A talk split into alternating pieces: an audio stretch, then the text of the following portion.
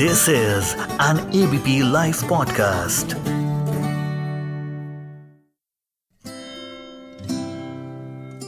Bro सुन ना मेरा Insta post देखा क्या? सुन ना मेरी व्हाट्सएप डीपी सजेस्ट कर।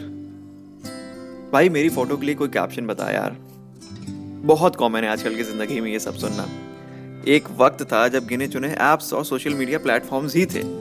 वो भी हमारे घर पर नहीं मिलते थे। सोशल मीडिया के मज़े लेने के लिए हमें इंटरनेट कैफेज का रुख करना पड़ता था।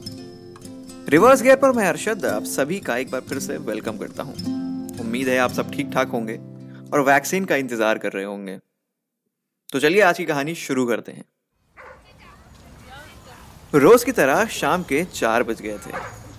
ट्यूशन वाले सर के आने का वक्त हो चला था। लेकिन आज एक चीज़ अलग थी। आज मम्मी सर से मेरी तारीफ़ कर रही थी। सर, ऋतिक अब गेम पार्लर नहीं जाता है। मन लगाकर पढ़ाई कर रहा है। उस टाइम रिमोट से मारियो, कॉन्ट्रा जैसे गेम्स खेले जाते थे। तो मैंने वहाँ जाना बंद कर दिया था। क्योंकि अब हमें नई चरस कैफ़े के रूप में मिल गई थी।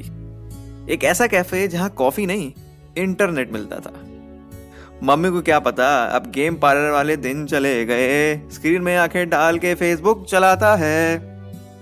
साइबर कैफ़े में हर घंटे का कुछ चार्ज लगता था। जहाँ मैं जाता था, वहाँ पचास रुपए लगते थे।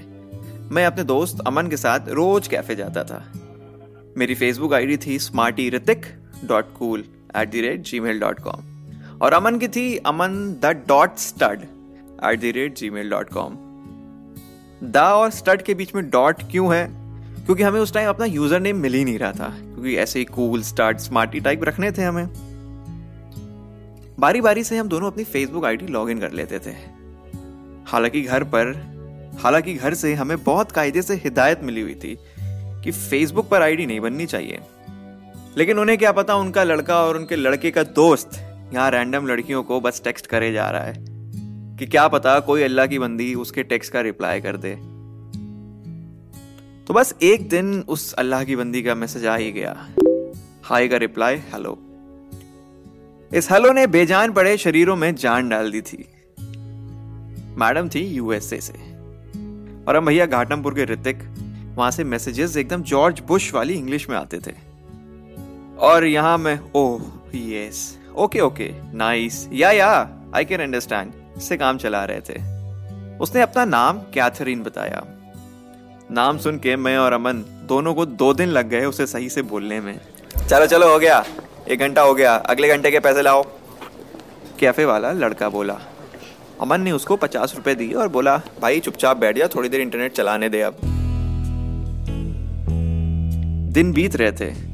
बातें खूब हो रही थी। कैफ़े पे खर्चे पे खर्चे किए जा रहे थे हम लोग। कहना तो बहुत कुछ आते थे लेकिन अपनी टूटी फूटी इंग्लिश की वजह से सब कुछ रह जाता था। कहानी में ट्विस्ट तब आया जब उसका मैसेज आया आई एल वाई सिर्फ़ ये तीन अल्फ़ाबेट जो कि हम दोनों को डिक्शनरी पर भी ढूँढने पर मिले नहीं। उतने में कैफ़े वाला लड़का पीछे से निकला और बोला, अबे जंडू आई लव यू बोल रही है। लव यू टू बोल दे। ओ भाई साहब, मेरे बेजान शरीर में जो जान आई थी, वो एक्स्ट्रा पावर पावर लग गया था उसमें। दिमाग में ये चल रहा था, विदेशी बहू आएगी, पूरे मोहल्ले में अपनी वाह वाह हो जाएगी। मेरे दोस्त तो जल के मर जाएँगे। जैसे धूम मूवी में लड़की के हाई बोलने से हीरो ने पूरी फैमिली प्लानिंग कर ली थी। बिल्कुल वैसे ही ख्याल मेरे दिमाग में गोल गोल घूम रहे थे। लेकिन अमन को ये बात थोड़ी खटकी। अमन बोला, भाई, कोई लड़की भी हो सकती है। अच्छा तू एक काम कर, इससे इसकी फ़ोटो मांग। अमन के बाद मुझे भी डाउट आया कि यार, उसके फेसबुक आइकन में भी फूल लगा हुआ है और मेरा फेसबुक आइकन ज़िंदा या मुर्दा एक ही जैसी फ़ोटो है। मैंने उसको टेक्स्ट किया। Catherine please send me your picture उसने सीन कर लिया मैसेज कुछ टाइम बाद उसका रिप्लाई आया। एक फ़ोटो एक प्यारी सी फ़ोटो जिसके ऊपर कैथरीन लिखा हुआ था। उसकी फ़ोटो देखने के बाद भाई साहब, अपन दोनों के शरीरों में जान आई।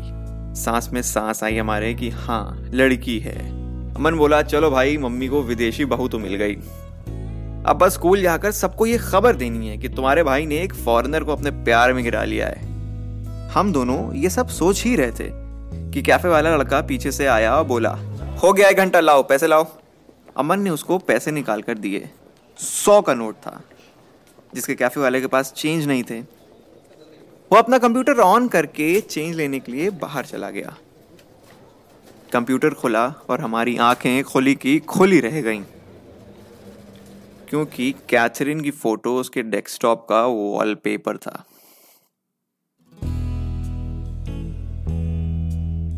तो ये ज़िंदगी में पहली बार कटा था। तब से सिलसिला शुरू हुआ है तो रुक ही नहीं रहा है। आपके पास भी कोई अपने बचपन की कमाल की मज़ेदार स्टोरी होगी तो हमसे शेयर ज़रूर करिए। Mohammed seven four five eight six at the rate Gmail dot com ये मेरी ईमेल आईडी है, आप इस पर भेज सकते हैं। उम्मीद करता हूँ आपको ये एपिसोड पसंद आया होगा।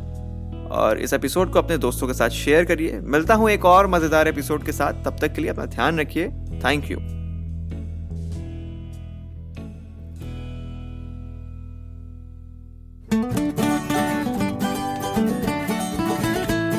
This is an ABP Life podcast.